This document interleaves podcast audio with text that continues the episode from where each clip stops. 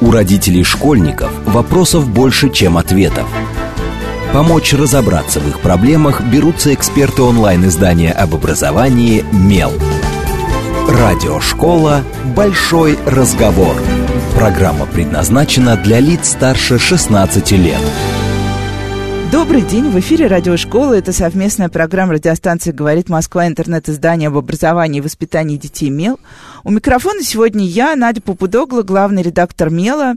И обсуждать мы будем, а, кто такие школьные управленцы, вернее, обучение школьных управленцев, как их учат, что было сделано в прошлом году, что будем делать в новом учебном году.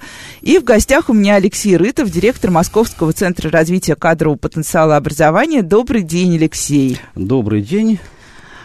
А, и я сразу задам первый вопрос. А, даже не вопрос, а сделаю такой а, условный вброс. Потому что когда мы начинаем говорить про управленцев в образовании, мы очень часто слышим, и причем и от родителей, и от учителей, Хватит превращать педагогов в менеджеров, хватит говорить эти слова, управленцы и так далее. Вот. Что можно было бы сказать всем тем, кто считает, что для того, чтобы работать и тем более управлять школы хватает ну, только педагогического мастерства, условно. Обычно мы слышим так, он же прекрасный педагог, значит, он отличный управленец. Ну да, есть такое. А, вопрос, конечно, риторический и решается однозначно. А, как говорил Сухомлинский, директор – это учитель учителей, потому что именно он мотивирует их на достижение высоких результатов. Ну, а что это как не педагогическая задача, по большому счету? Вообще, э, это выдуманная дилемма, с моей точки зрения, дилемма. Э, альтернативы здесь нет. А если он хороший учитель или педагог и плохой, плохой менеджер, ничего у него не получится никогда. Если он гениальный менеджер, но как учитель из себя ничего не представляет, тоже ничего не выйдет. Он в лучшем случае будет восприниматься коллегами, ну, как минимум, с улыбкой, наверное как учитель. Вот еще пару примеров из жизни. А, буквально сегодня с несколькими директорами сейчас общался. И как вы думаете, какие вопросы, а, в том числе, они решают, даже находясь на совещании?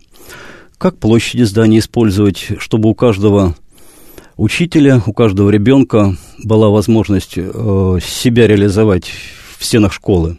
Извините за пафос – я про дополнительное образование имею в виду. Ага. Как использовать рекреации?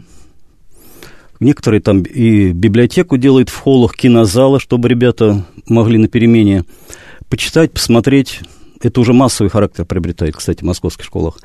Какие парты закупить, какие доски закупить, э, чтобы и учитель, и дети могли комфортно с этим оборудованием работать. Э, как сделать ремонт.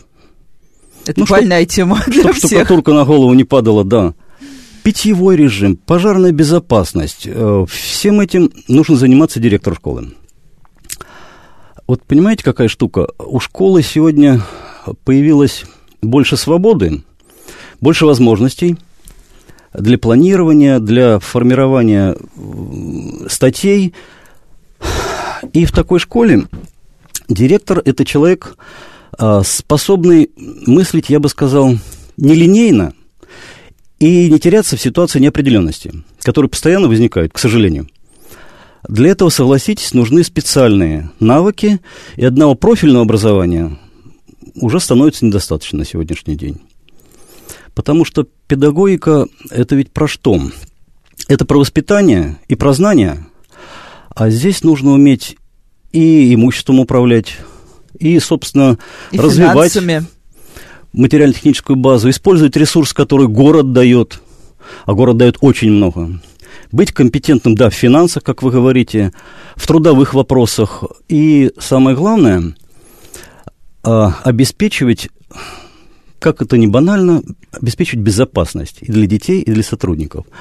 Если почитать требования единого квалификационного справочника, от него никуда не денешься, а все-таки это нормативный документ, то в должностных обязанностях школьного управленца четко прописано, а, что директор школы определяет стратегию, цели, задачи образовательной организации, осуществляет а подбор, расстановку кадров, принимает э, локальные акты, контролирует работу подразделений, а их в наших школах московских...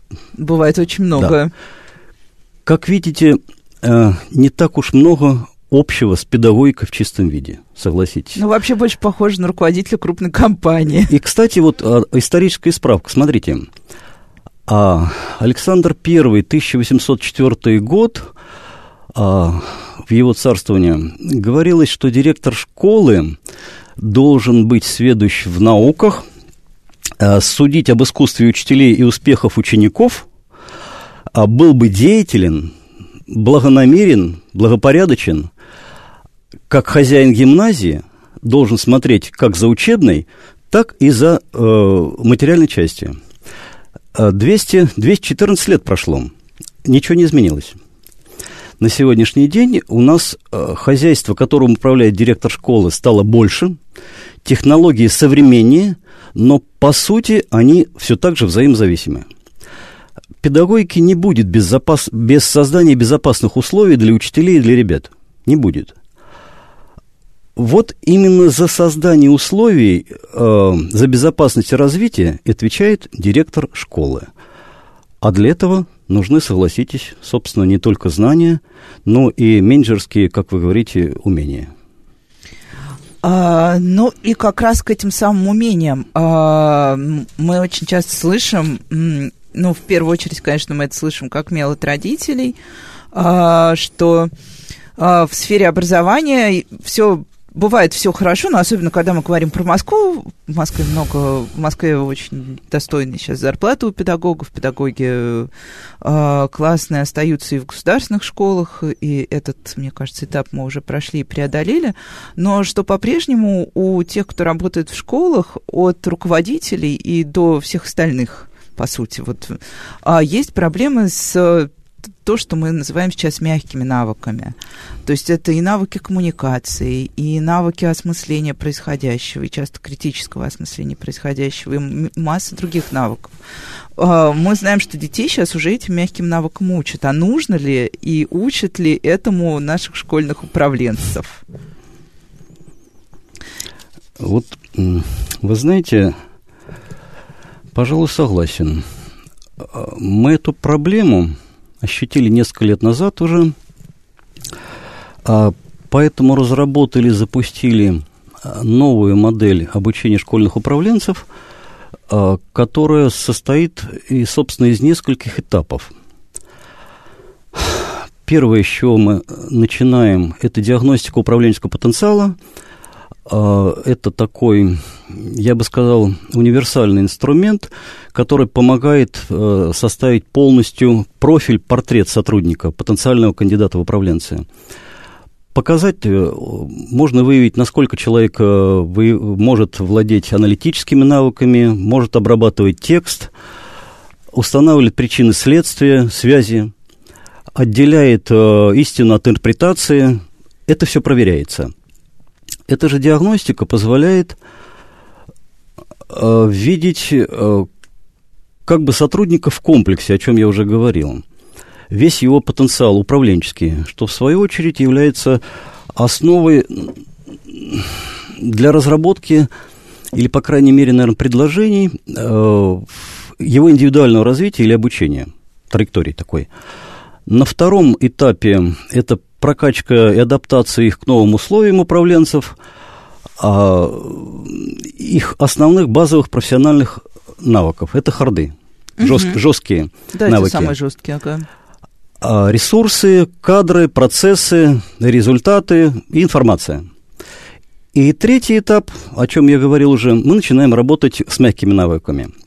Это тренинги а, по эмоциональному интеллекту, по работе с информацией, э, сюда же относится креативное мышление и так далее. И так далее, и так далее. Э, ну, наверное, вы правы. Оценить пользу, работу с мягкими навыками достаточно сложно, особенно для управленцев. Вы же понимаете, что те негативные, необходимые навыки – которые нужны для нормального общения, успешного для с учителями, со школьниками, с родителями, э, там грамотного разрешения конфликтов э, в сотрудничестве с семьей и школой, а это должно быть сотрудничество, оно должно очень тонко выстраиваться и быть сугубо персональным, никак по-другому. Здесь клише нельзя какие-то применять, здесь так, здесь ну, так, здесь, здесь нет так. алгоритма единого, да. который будет всегда везде работать. Вот это тренинги, необходимые для э, умения контролировать время, там, тайм-менеджмент, вот, вот из такой категории тренинги. Навыки эффективного мышления, здесь тоже они помогают систематизировать э, работу. Собственно, сюда вот о чем мы говорили, критическое мышление, стратегическое, структурное мышление – мы, э, ну, это в книжках прописано все. Это читатель, слушатель вполне может сам прочитать. Мы ищем риски, э, например, человек с потенциальным э, низким уровнем социального интеллекта, это же не хорошо, не плохо. Я, как говорил вот до интервью, он может быть с МГУшным образованием, но человек не всегда понимает, что можно сказать большой аудитории, родителям, а, он не совсем это понимает и не представляет последствия сказанного. Вот, да, я хотел сказать, не представляет, да, как раз не да. может спрогнозировать последствия того, что он сделает. А, ну и, конечно же, важно развивать такие навыки, как управление изменениями, традиционно наставничество, контроль, постановка задач. Это традиционные такие задачи, которые решаются лидерство, с этим тоже работаем мы, есть соответствующие тренинги, и, э, вы знаете, все это происходит не в формате лекций, боже упаси, и знакомств как с обзором. Вот есть такие технологии, есть Сейчас такие технологии. Сейчас мы вам покажем презентацию. Это все кейсы, это практические задачи, причем кейсы из жизни все. В обучении мы используем только кейсы в практическом, которые были. Дальше я вот э, хотел бы остановиться. Ну, э, Собственно, с нашей точки зрения, здесь самое ценное, что наши управленцы, московские, ну и не только наши этим пользуются, кстати, они могут посмотреть конструктор тренингов, он в публичном пространстве, я даже принес вам брошюру, могу оставить, а, там, с нашей точки зрения, в, в книжке про тренинги наши, самое ценное – это конструктор, а, в котором мы можем посмотреть, есть у меня дефицит – и какие тренинги нужны для исправления этого дефицита. То есть вот такой сервис для московских управленцев, ну, этим уже пользуются активно и из других городов, собственно, управленцы, он, он прописан. Ну, то есть, да, человек может сам сделать себе изначально диагностику, даже не выходя ни в какое пространство, где он уже чему-то учится, и э, сформировать запрос. Но вот если поговорить про риски, э, которые вы уже упоминали, вот вообще с какими, на самом деле, э, а, с какой болью к вам приходят, с какими проблемами, да? Вот что чаще всего а, тяжелее всего дается школьным именно управленцам? Uh, ну, например, тоже вот если мы посмотрим на прошедшие годы, что какие программы были самыми популярными. Потому что когда мы смотрим на это из публичного пространства, нам кажется, что главная проблема школы это как раз uh, строительство той самой связки семья-школа. Ну, тем более сейчас много претензий и родители к учителям высказывают, и учителя к родителям. У нас проблемы с балансом мне кажется, очень очевидны. Но есть еще и, собственно, то, что мы говорим, например, создание имиджа образовательной организации, с чем тоже, мне, ну вот мне кажется, что у нас с этим большие проблемы у многих управленцев, и они часто очень странно занимаются именно имиджевой историей. Или приходят именно, да, научите нас вот просто управлять командой, вот как это будет. Вот что самое такое болевое из всего этого? Или, может быть, я что-то не назвала, что тоже очень часто волнует всех. И к вам идут и говорят, что же у вас нет еще тренинга на эту тему? Или наоборот, о, у вас есть, как хорошо. Вот э, вы знаете, общение с родителями – это всегда такой сложный процесс. И эта тема, да, вы правы, она остается одной из самых востребованных. Я думаю, что через некоторое время не будет такого привычного формата уже, как родительские собрания, классные, общешкольные собрания. А взаимодействие семьи и школы э, будет, как я уже говорил, сугубо персональным. Оно таким должно быть. А мы в том числе и для решения вот этой задачи, э, задачи коммуникации школы и родителей, запустили проект «Классный руководитель, руководитель класса». 2000 а человек у нас, по-моему, там прошли уже. В основе программы изменения роли классного руководителя а, причем мы работаем не только с классными руководителями, но и с управленческой командой школы при этом. А, потому что э, классный руководитель, для того, чтобы ему стать, как э, говорят, агрегатором, помощником семьи, ну, традиционно перечень такой, это все обсуждается, все на слуху.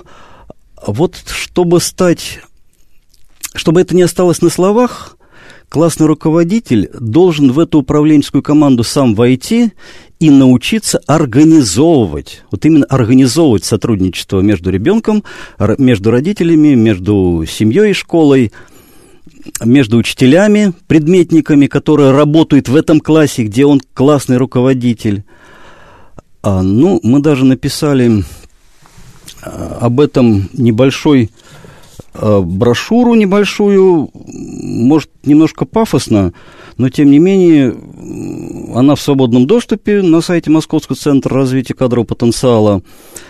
А, кстати, в этом году мы запустили тренинги по кибербезопасности, безопасность детей в интернете. История оказалась очень востребованной. Почти 3000 уже школьных управленцев и классных руководителей, в их числе тоже вот они прошли это обучение э, по безопасности детей в интернете.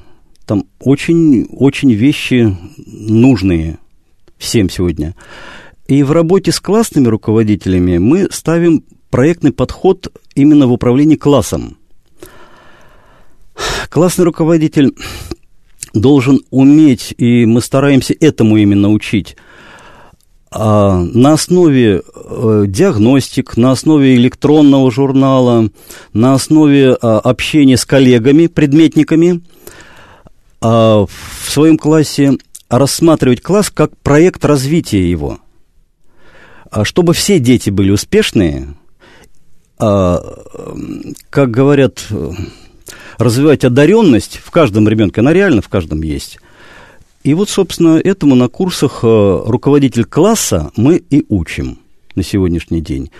Поэтому еще раз, э, да, здесь вы совершенно правы, это архиактуальная проблема. Умение классного руководителя, умение управленцев а мы рассматриваем сейчас классного руководителя как руководителя класса, умение выстроить э, коммуникацию, выстроить эффективный диалог с семьей.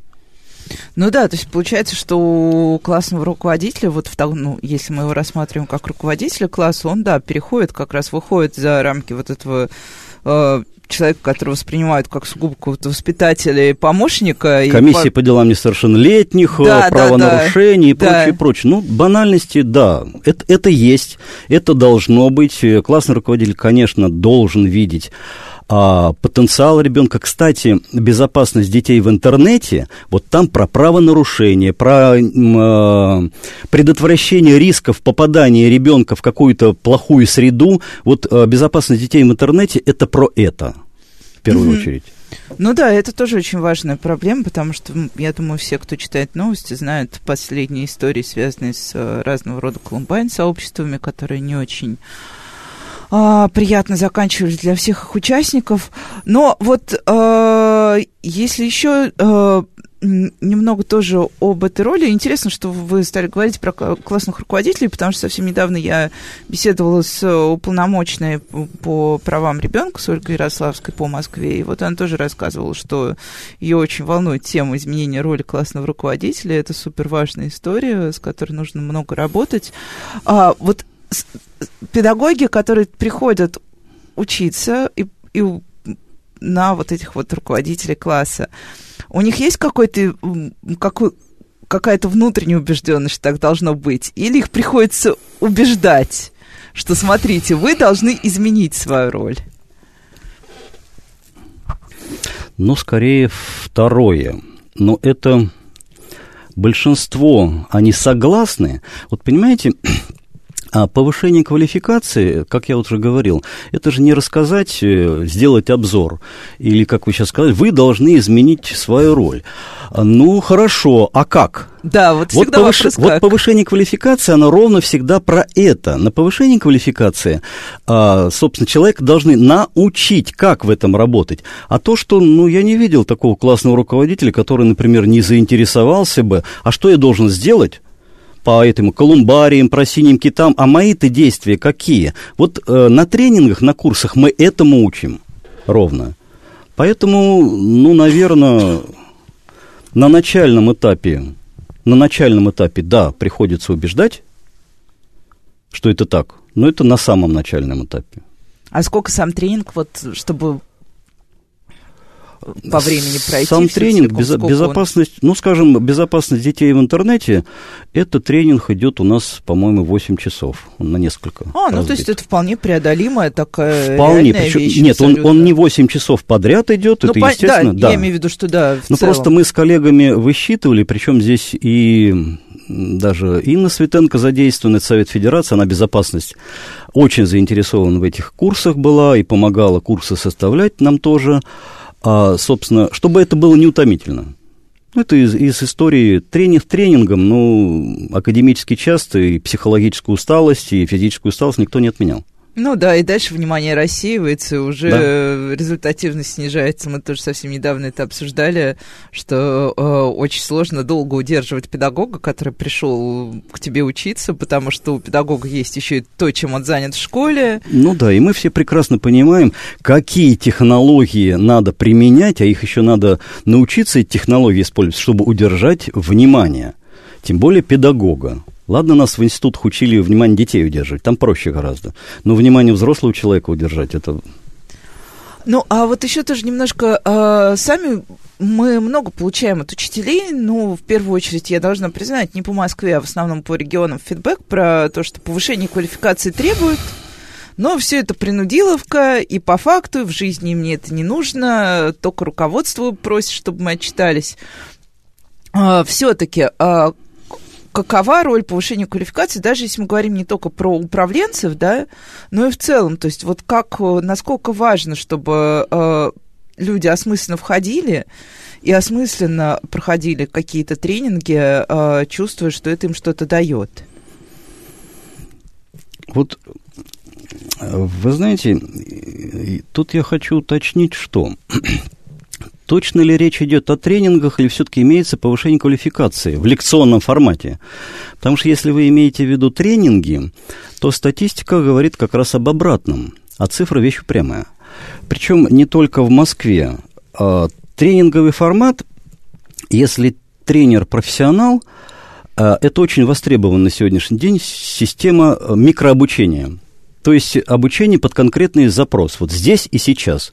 Как нет времени на программы даже в 72 часа, программы повышения квалификации, а навык-то надо отработать.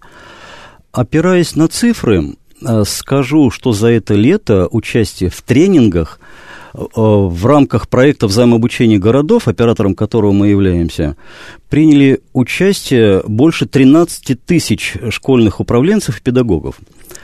Э, Причем э, все тренинги, они бесплатные, расписание и ссылка на регистрацию размещены на сайте на нашем, и если, собственно, человек хочет сформировать бренд образовательной организации или учиться выстраивать коммуникации с родителями школьников, или заниматься, ну, я не знаю, наймом сотрудников, он записывается и участвует в этом тренинге.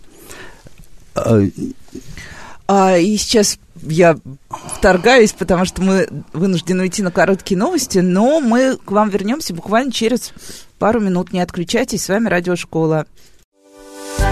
У родителей школьников вопросов больше, чем ответов. Помочь разобраться в их проблемах берутся эксперты онлайн-издания об образовании «Мел».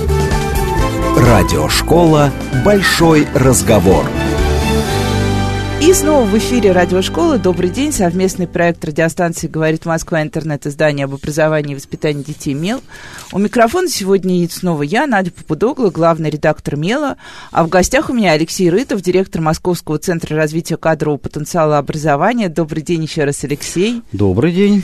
И обсуждаем мы обучение школьных управленцев. Что сейчас у нас есть, а, что делают для того, чтобы а, школьные э, самые разные участники образовательного процесса могли э, расти, э, узнавать что-то новое и лучше справляться со своими обязанностями не только педагогическими, потому что, как мы выяснили в первой половине программы, функции управленца все-таки важны, и когда мы говорим о менеджерстве в школе, оно там есть, должно быть, присутствует, и оно там, по сути, получается неизбежно. Хорошо, что вы с этим согласились.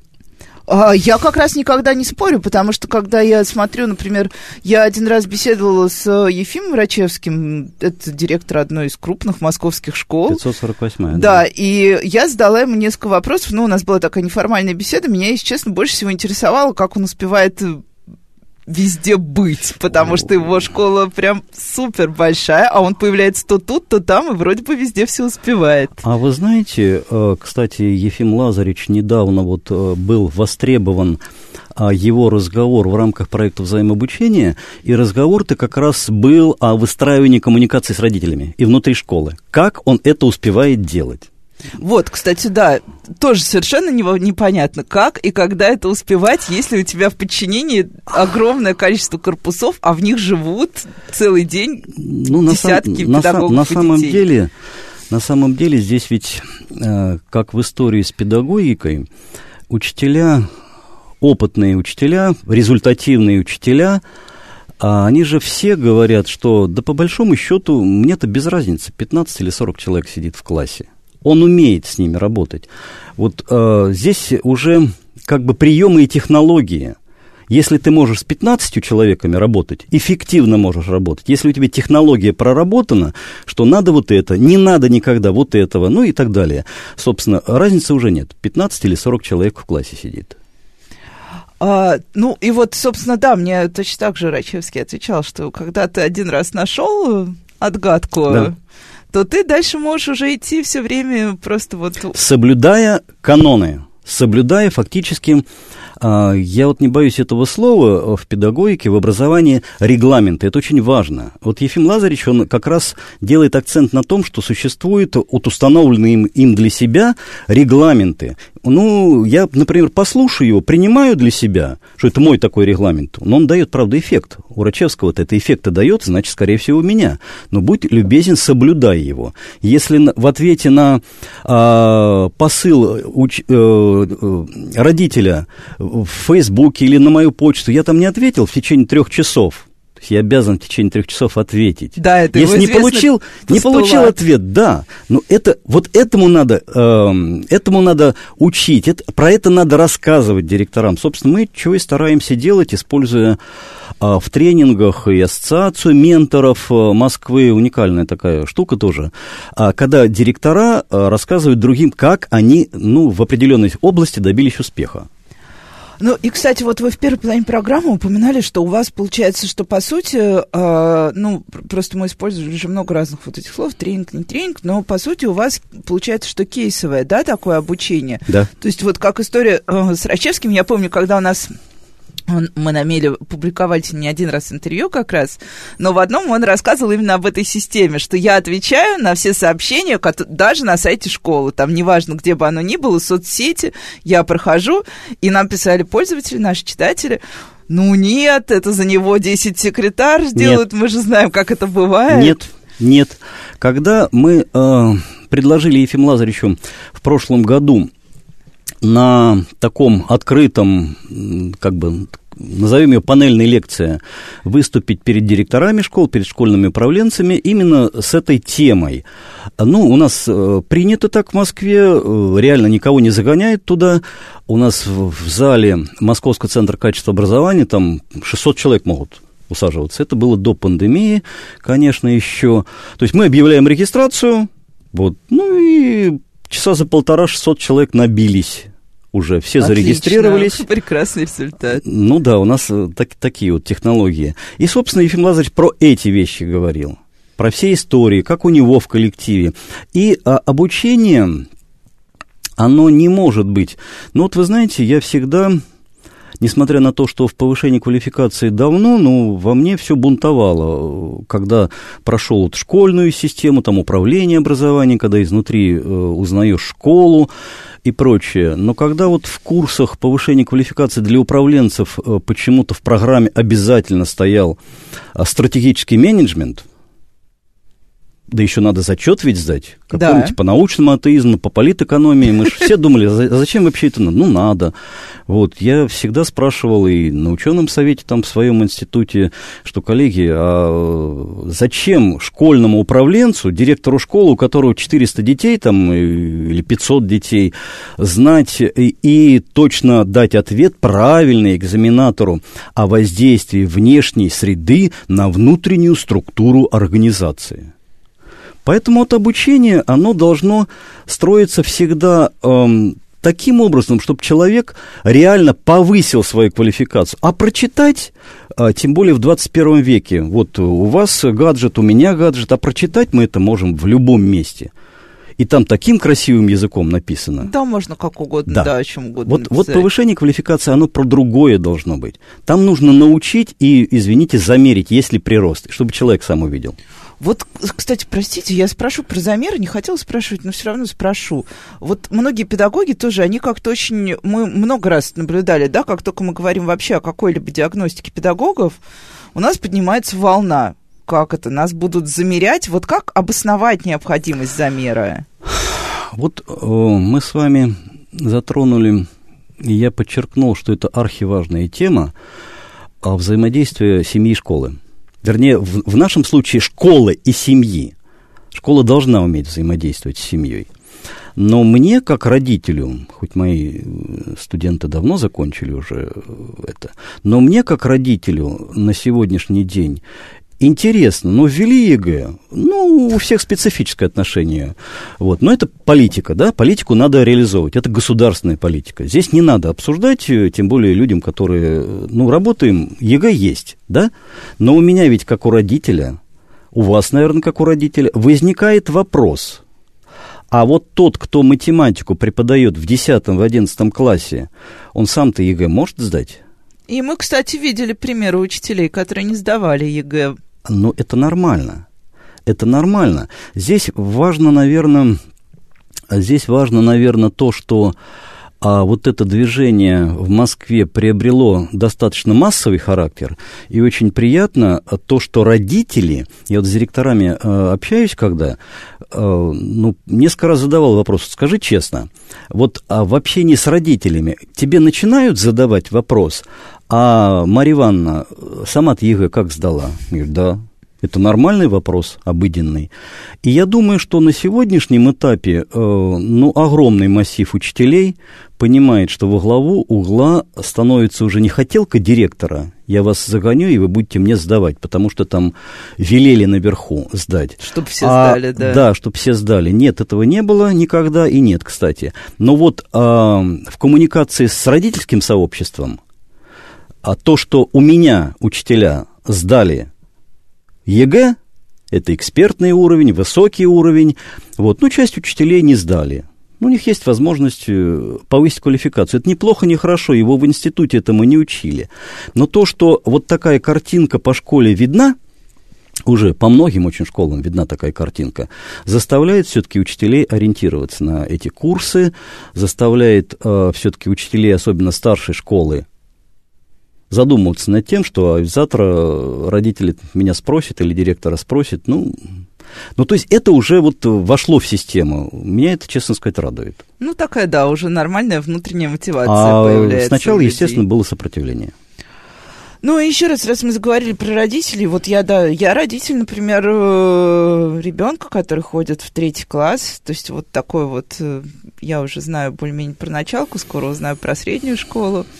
И очень часто, но при этом, при этом я считаю, главный редактор МЕЛа, и когда мы говорим, опять же, про важность родителей в школе, мы, с одной стороны, имеем массу научных исследований, например, было большое э, исследование вышки о качестве образования, в котором м, приводились примеры э, стран, где высокое качество образования и какие технологии там реализуются, и говорили, э, и везде есть доказательства того, что э, уровень образования связан с активным участием родителей, ну, как бы не только в жизни школы с точки зрения повесить какие-то украшения, но и вообще взаимодействие родителей и школы. Но при этом педагоги говорят, ну, родители же не понимают свое место в школе, они приходят и вот, ну да, спрашивают там. Я, я например, один раз приходила в школу и спрашивала, а почему у наших детей нет перемен? Ну, в смысле, почему они на переменах сидят в классе? Мне действительно было это интересно, потому что, ну, мне это было в первом классе, и мне кажется, первоклассникам не очень полезно сидя проводить пять часов за столами. Вот. И мне педагог так сказал, говорит, а вы уверены, что вы можете у меня это спрашивать? Я же педагог, я говорю, а я родитель. И оказалась классическая ситуация вот этого конфликта. Кто, кто важнее? Пришла заполошенная мама и спрашивает, а, при этом у педагога, я уверена, ну, я хотела понять ее мотивацию, потом оказалось, что у нее есть. Было объяснение, почему она в тот момент не отпускала детей на перемену, и мы договорились даже. Вот. Но в целом, если смотреть, да, родители и школа, как, насколько важно, чтобы родитель плотно входил в школу, и насколько, опять же, управленцы, вот, э, не только Рачевский, а другие к этому готовы, потому что он-то, мне кажется, да, спокойно относится к появлению родителей самого разного рода запросами. Ну, э, на вопрос важности, хороший вопрос, э, про родителей. Э, родители в школе очень важны. Дело в том, что коммуникация носит характер ведь моментальный, я бы сказал, от электронной почты до социальных сетей, родительских чатов. Все происходит за считанные секунды буквально. WhatsApp прям раз и все. И одна из основных задач, но не всегда это получается делать правильно, понятно, просто и доступно выстроить диалог с родителями. Без этого собственно, ничего невозможно сделать, в том числе, вот мы говорили об индивидуальных там траекториях развития ребенка.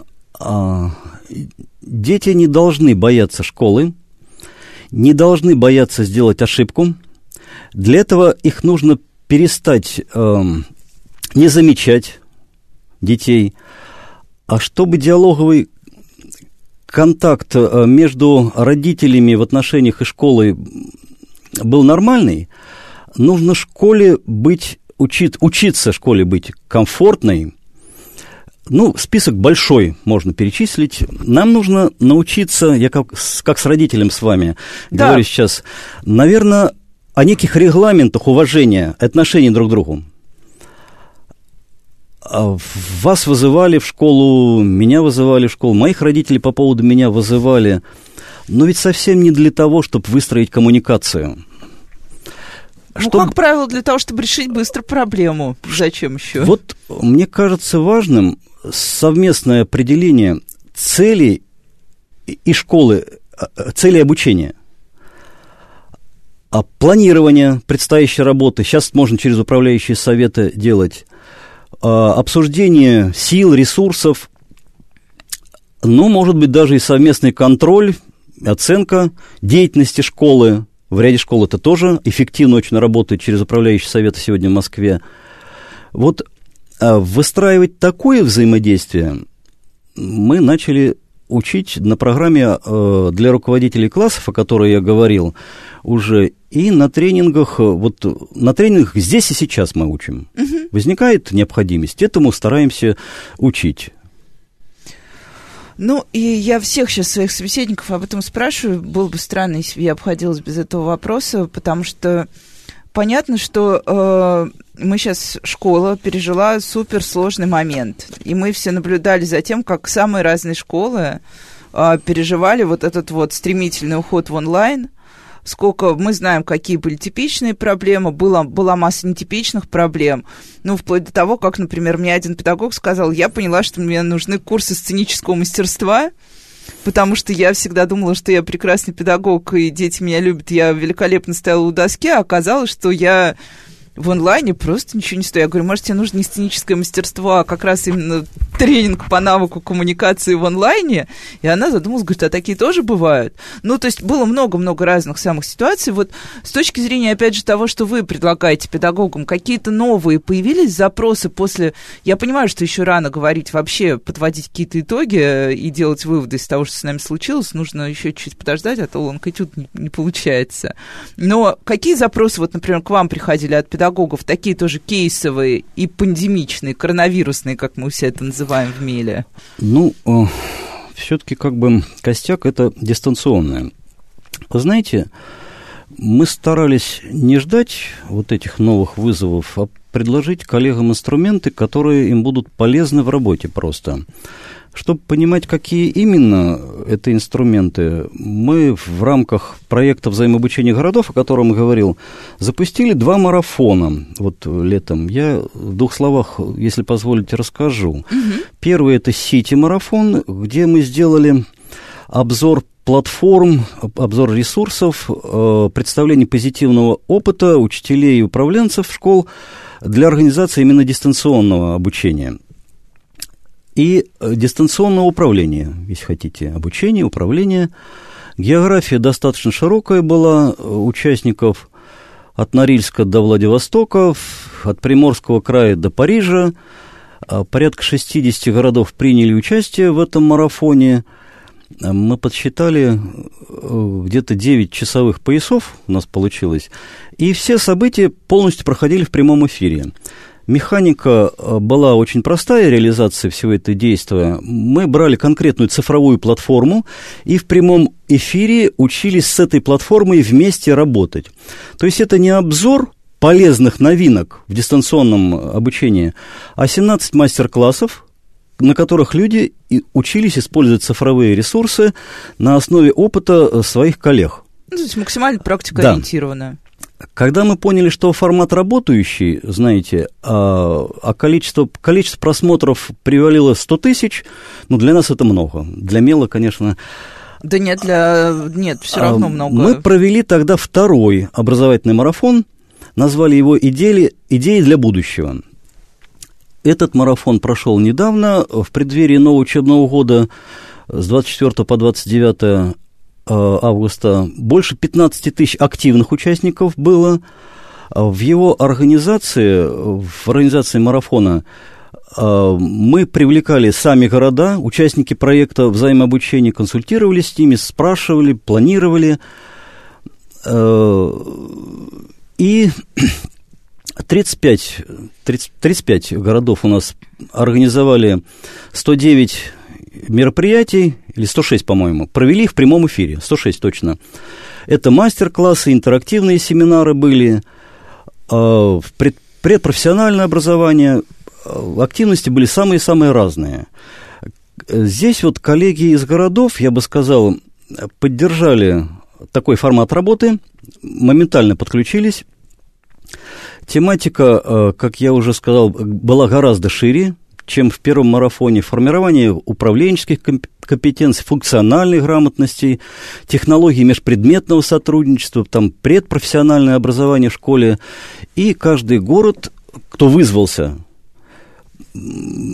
представлял свой опыт, э, на мероприятие пришли, виртуально, конечно, как я сказал, больше 15 тысяч человек, ну, как вы понимаете, вот 11 тысяч, которые пришли из 15 на московские мероприятия, это говорит о том, что технологии, которые работают в Москве, они реально востребованы э, в системе образования России.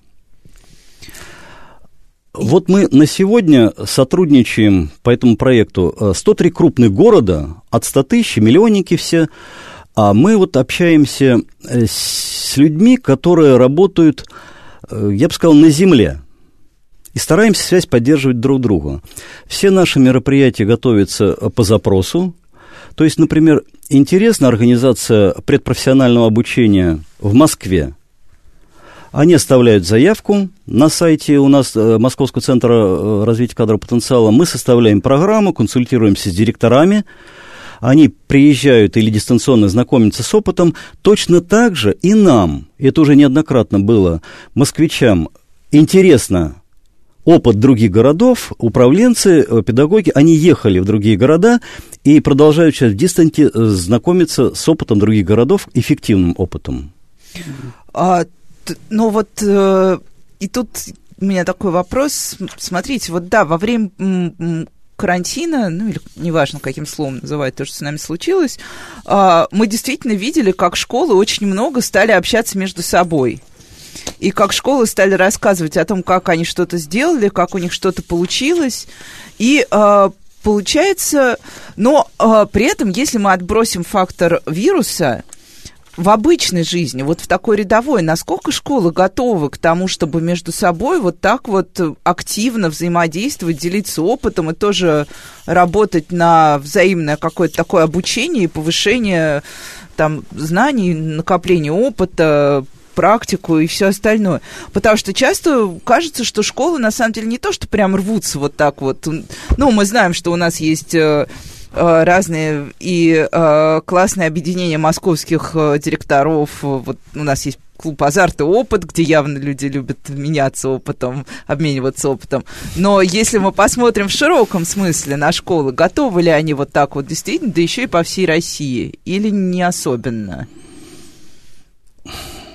Ну вот давайте мы начнем э, с опоры на цифры. С начала марта этого года уже больше 13 тысяч человек стали участниками семинаров, проектных мастерских и мастер-классов проекта взаимообучения московских школ, не городов. Цифра по городам, как вы помните, она несколько другая. Мы говорим про Москву только. Угу. Основной принцип какой здесь в этом проекте? Его можно сформулировать так. Учиться у тех, кому доверяем. А вот был бы офис такой, я прям как девиз на дверях бы написал. Учиться у тех, кому доверяем. Школа не просто объявляет, конечно, запись на мероприятие в такой-то день. А все материалы, которые будут показаны на этом семинаре, они проходят модерацию экспертами технологическую. Для этого разработана система специальных чек-листов, а проверяется ими содержательная часть ее проверяется на предмет, насколько понятно, насколько доступно изложен материал, э, содержится ли в нем а, практическая часть. Кстати, это обязательное условие для всех мероприятий по взаимообучению, практическая часть, а в том числе и по взаимообучению городов. Есть условно, ну, скажем, 30 самых востребованных направлений. От проекта управления до организации предпрофессионального обучения. Я подчеркиваю, условно. Их может быть несколько больше. Это практические занятия, э, в ходе которых э, одной школой для других школ представляется конкретный опыт. Э, вот так, собственно, школьные управленцы и знакомятся с эффективными практиками коллег, и в ходе семинара, оценив свой потенциал к развитию, пробуют применять на себя способ решения задачи, уже доказавший свою результативность на практике в другой школе. Ну, по-моему, не слишком мудрено я сказал. Нет, понятно. Все, все понятно. Если говорить про взаимообучение городов, то, подводя промежуточные, наверное, итоги, мы увидели, что за два года реализации этого проекта больше 76 тысяч человек э, приняли участие в его мероприятиях. Причем, как показала статистика марафона, идеи для будущего – это не только люди из 103 городов, о которых я говорил, непосредственных участников проекта, а это значит, сарафанное радио работает, это поселки, поселения, какие-то маленькие города, и представители системы образования между собой, видимо, делятся уже. Видимо, им это все-таки полезно, потому что мы никого не призываем к участию, мы ведь не используем рекламу, и все наши мероприятия бесплатные. Просто размещаем анонсы а в соответствующем разделе на сайте центра э, кто-то кому-то, наверное, сказал, к своим знакомым, где-то интервью дали, и, собственно, ширится, ширится круг вовлекаемых в этот проект, увлеченных, вернее, этих проектом, я бы сказал, наверное ну или, по крайней мере, считающих, что там что-то полезное можно взять. Люди сами приходят, регистрируются, и, судя по всему, а, приходят виртуально э, с марта месяца. Судя по всему, они рекомендуют мероприятие своим коллегам, Потому что, видимо, видимо им реально интересно. Ну и мне кажется, это отличный и финал, и результат, потому что когда люди начинают приходить сами, это как раз то, то самое лучшее повышение квалификации, чем то, которое могло бы быть когда-то где-то по принуждению. Спасибо большое. С вами была Радиошкола. До встречи на следующей неделе.